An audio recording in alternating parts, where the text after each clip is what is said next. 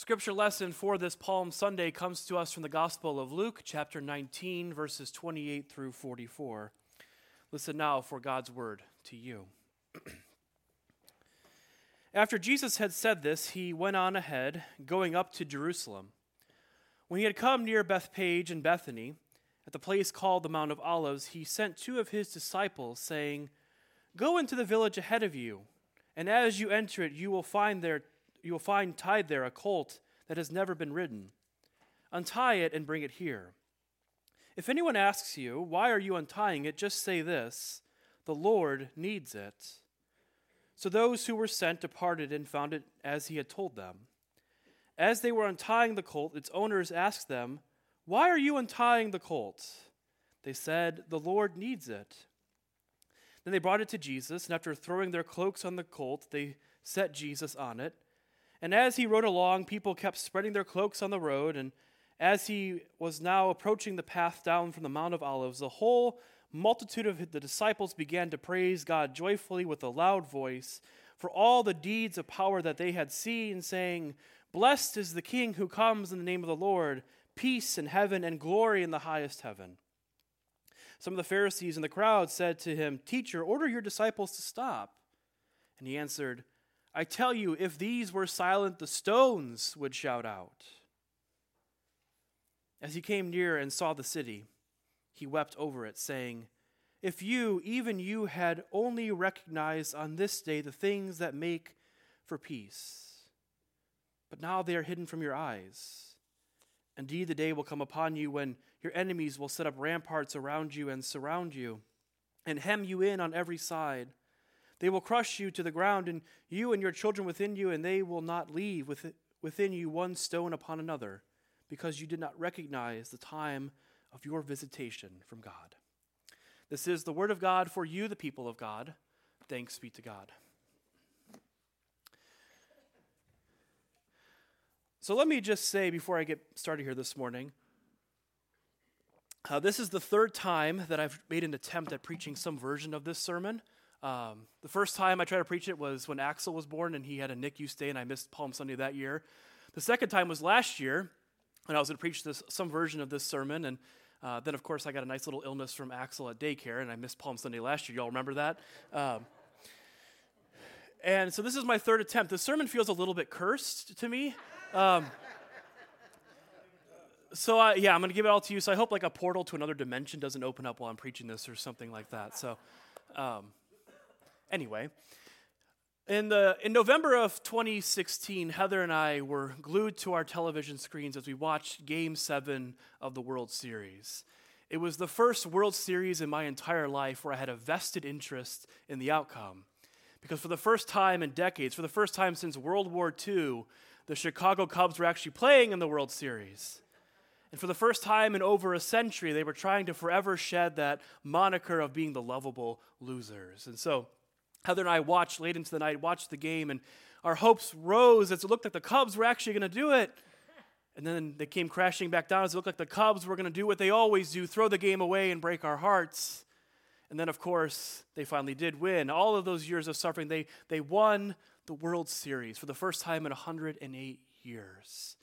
And it was a, an amazing moment. And I've often said that unless you grew up as a Cubs fan, and you knew the heartache, you knew the, the pain of watching your team lose year after year. You couldn't understand what that moment meant. But I realize I'm talking to a bunch of Lions fans here this morning. and you all might understand some measure of that suffering. And I so badly want for all of you to, to experience that championship, that long awaited for uh, victory. And so, of course, after every championship across all of sports, there's a uh, victory parade that goes through the, the team's home city. And uh, this was no different here. And so the Cubs had planned for this victory parade through the city. And it reminded me of the parades of my childhood, what seemed like an annual tradition where it seemed like every year we would celebrate the latest Chicago Bulls championship. Michael Jordan, Scottie Pippen, Phil Jackson, and the great throngs of the Chicago area celebrating the Bulls' latest championship. But this one felt even more important, and I really desperately wanted to be at that parade. Uh, but of course, I lived in Princeton, New Jersey at the time, um, it's a rather long commute from Princeton, New Jersey to downtown Chicago. And I had thought about buying a plane ticket, going into debt just to get a plane ticket to go to this victory parade, but it happened so quickly that I, I didn't get a chance to, to do that. And so I was relegated to watching that parade on my couch in my apartment in New Jersey. And what I watched was an amazing sight. So, the city of Chicago, the population is 3 million people. But that day, there were 5 million people participating in the Cubs victory parade and it is now listed as the seventh largest gathering in human history. Um, say what you want about Chicagoans, but we are fanatical about our sports. It was a, a, parade that we had long hoped for, a parade that we doubted would ever happen, but there it was happening right before our eyes. This morning, we encounter another parade that's been long in the making, a parade that people had longed, hoped for, long waited for to arrive, a, a, parade that perhaps some people doubted would ever happen, and, and yet here it was, right in front of their eyes, a, a parade that's the fulfillment of those ancient words from the, the prophet Zechariah. We, we heard those in, as our call to worship here this morning, where the, the prophet says, Rejoice greatly, O daughter Zion, shout aloud, O daughter Jerusalem. Lo, your king comes to you. Triumphant and victorious is he, humble and riding on a donkey, on a colt, the foal of a donkey. I imagine that there were people in that crowd who had been hearing these words for generations, wondering if it would ever happen, and now here it is. Jesus, the one that they believed was the Messiah, the long awaited for king, was, was riding into Jerusalem. And one of the things that we've we notice in Jesus' life as it's recorded in the Gospels is that, that people seem to have a lot of misconceptions and misunderstandings about the sort of king that Jesus is going to be. Everyone thinks of, him as a king in the ways that we typically think of kings, as a, a conquering hero, as one who's going to restore national pride and glory, one who has a, an army marching around him. I think it's a, a safe assumption that everyone who read those words, when they imagined that parade, they were imagining that large military procession, a, a, kingdom that had thrown off the Romans, thrown off foreign occupation, made them the envy of the entire world. That was the, the sort of parade that Jerusalem was used to. See, Jerusalem sat at the crossroads of the, the major empires of the ancient world. It was kind of a, a waypoint as these empires went on their expansive missions across much of the known world at the time. And, and when they would conquer Jerusalem, as they would with other cities, they would parade in this show of victory, in this show of conquest. That's what Alexander the Great did when he conquered Jerusalem. He paraded through the city. In fact, every year at this time, there was a parade by the Romans into the city. Every year at this time of Passover, there was a parade by the Romans in a show of force into the city. At Passover, um, you have this like the swelling of the population of Jerusalem. So you have all of these pilgrims coming from the Jewish diaspora all across the empire, even beyond its borders, coming to offer sacrifices in the, in the temple and um, coming to offer sacrifices in the temple. And so uh, they're coming and they're not only offering sacrifices, but they're remembering the events of the Exodus. The events where God liberated their ancestors from enslavement from a foreign empire. And so some of them, maybe not all of them, but a good number of them, are, are looking around the city streets and they see their Roman occupiers walking around. And they begin to think, wouldn't it be great if God did the same thing again? Wouldn't it be great if God threw off this foreign empire, this occupying force? And so communities start to form, little groups start to form, ideas start to spread, and even among the more extremist populations, people like uh, the Zealots, they might start to try and force God's hand with violent revolution. Think about the, the events at the end of this week. The, the man named Barabbas, he was in prison for being a violent insurrectionist, someone who wants to violently overthrow the Roman government. And so the responsibility for maintaining peace and order in the city of Jerusalem fell to the Roman governor, who at this time is Pontius Pilate, a name that we all recognize, someone who will feature prominently in the events of the, of the end of the week. Uh, they had to keep peace. There was a, a, a permanent garrison of Roman soldiers that were stationed in Jerusalem. But during times like Passover, they needed more to maintain the peace. So, John Dominic Crossan and Marcus Borg, in their book, The Last Week, help us to understand what's happening. So, Pontius Pilate didn't live in Jerusalem uh, even though it's the population and cultural center of the territory he ruled. But he lived 60 miles to the west uh, in, a, in the newly constructed city of Caesarea Maritima, which is really fun to say Caesarea Maritima. Um, you have all these fun names in the Bible. Um, which I know when I read my own scripture, sometimes you're glad that I'm not that you're not the one having to read those things. Um, Caesarea Maritima. So Caesarea Maritima is a place that's befitting of a Roman governor. It's a place of luxury. It sits right on the on the Mediterranean Sea. Um, it has all the creature comforts of home. It's a place that can help Pilate forget that he is the governor of some rotten, out, rotten outpost in the Roman Empire. Um, a place for him to sort of earn his stripes while he continues to, to climb up the ladder. But every year during Passover, duty calls. And so he has to ride into Jerusalem to maintain the peace. It wouldn't look good on his record, it wouldn't look good to the emperor if there was an uprising on his watch.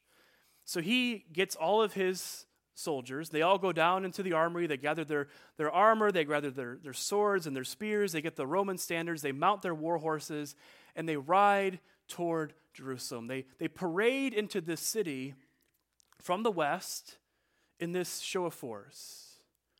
During this time where the people are remembering God's liberating activity, it's sort of this crass reminder that they are under a foreign occupation a way of saying, talk about the liberating activity of God all you want. But remember who's in charge. Remember who controls your lives. So while all of this is happening on the west side of Jerusalem, on the east, just a few miles from the, the city's borders, uh, near the little towns of Bethany and Bethphage, near the Mount of Olives, a place where tradition said the Messiah would appear, there's another little parade forming. You know, Jesus knows that Pilate does this every single year. He's been to Jerusalem before. He knows that this happens every single year. And so, and so what Jesus does on this Sunday that we've come to know as Palm Sunday is not an accident. It's not some fateful fulfillment of prophecy. It's an intentional action on Jesus' part. That Jesus, in a sense, stages a counter demonstration uh, he, he parodies royal power, he parodies imperial ideology, he parodies all the things that they embody of, of domination and control and dehumanization. And he marches into uh, the city of Jerusalem. It's this little parody parade, this prophetic demonstration. And in this little parody parade, uh, there are no war horses, but Jesus rides on a donkey that's never been ridden before. Uh, Jesus carries no weapons with him, but the people around him wave palm branches and shout, uh, Hosanna.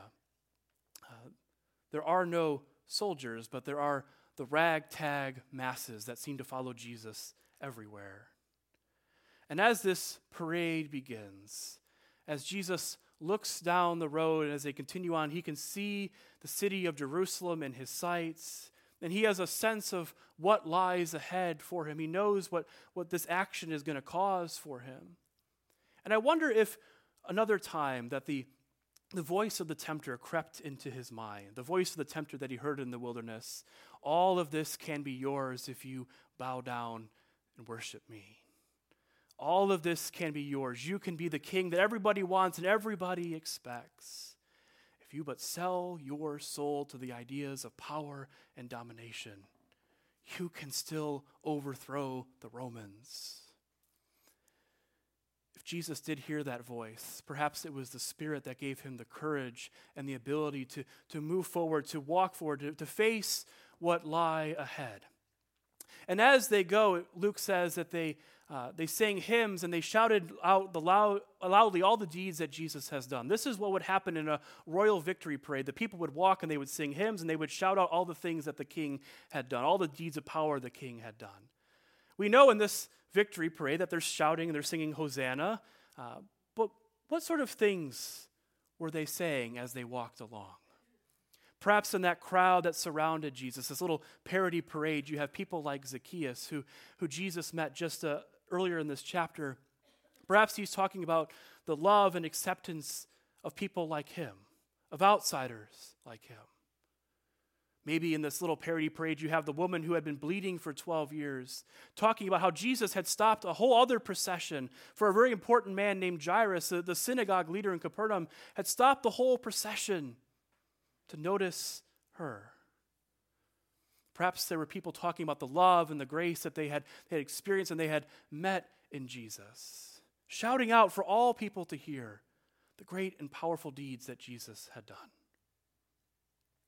And I wonder if I had been in that parade, what would I have said? What deeds of power would I have named aloud for everybody to hear? What would you say? What would we together as a community name aloud for all to hear? So, as they make their way, singing hymns, shouting out the great things that Jesus has done, they get right to the edge of the city, and the parade comes to a screeching halt. Everything stops. All the joy and the exclamation stops, and Jesus begins to weep for the city. He knows what the city is about to do to him will have grave impact, grave consequences for them. He says, If only you had recognized the things that make for peace. If only you had recognized the hour of God's visitation.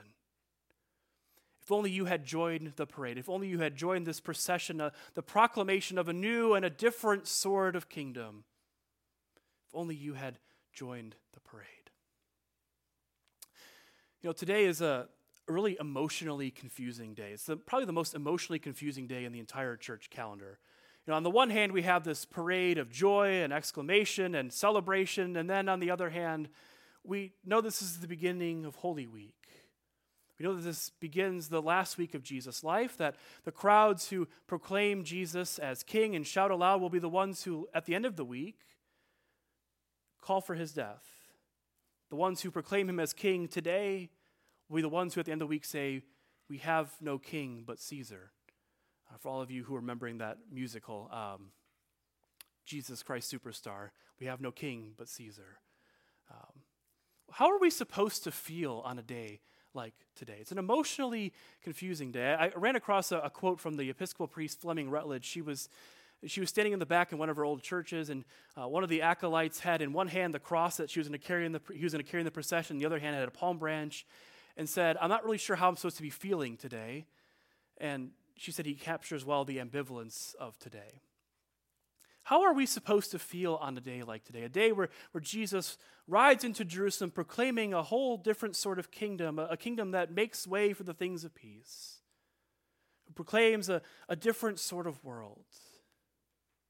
I'll tell you, for me, it makes me feel a little bit awkward. Um, because when I think about my life, I know that I already benefit from the world as it is. You know, I have a beautiful home. I, I receive a, a paycheck every two weeks. I have uh, health insurance that's so generously provided by the church because the, the Book of Order requires you to provide that for me. Um, yeah, otherwise I wouldn't get it, right? Thank you. Thank you, Donna. Thank you for the Christian love and concern. Uh, hey, I'm conflicted too. You're conflicted too? I got two cars. I. Um, I have two beautiful children uh, who I know, I know anything can happen, but um, they, they'll have, the world is their oyster, really. They're not only just going to have their needs met, but they're going to be able to dream and imagine things for themselves. And um, I also know that I live in a, a nation that has the most powerful military on earth and spends more than several nations combined on military expenditures. And don't get me wrong, I'm not complaining about any of this stuff. I'm just acknowledging the fact that I benefit already from the world as it is. And so, as Jesus comes proclaiming a different sort of kingdom, a different sort of world, I have to stop and wonder Am I ready to join in this procession? Because it's a lot riskier to join this procession. It requires something of me, it's going to require me to let go of some things. Am I, am I ready to join that procession? The procession of a very different sort of kingdom, a, a kingdom that's not defined by how much stuff you can accumulate and how much stuff you can have, but a kingdom that's defined by how much you can give away. A kingdom that's not defined by power and domination over others, but one that is defined by, by forgiveness and love. One that prays for one's enemies. Father, forgive them, for they don't know what they're doing, Jesus will say five days from now as he hangs on the cross a kingdom where the king puts his life on the line in love and in grace, not just for the people who walk in that parade today, not just for his closest friends, but for all people. that in him is extinguished evil and injustice and hatred and violence and all the things that dehumanize and lessen our lives. A kingdom that proclaims the things that make for peace.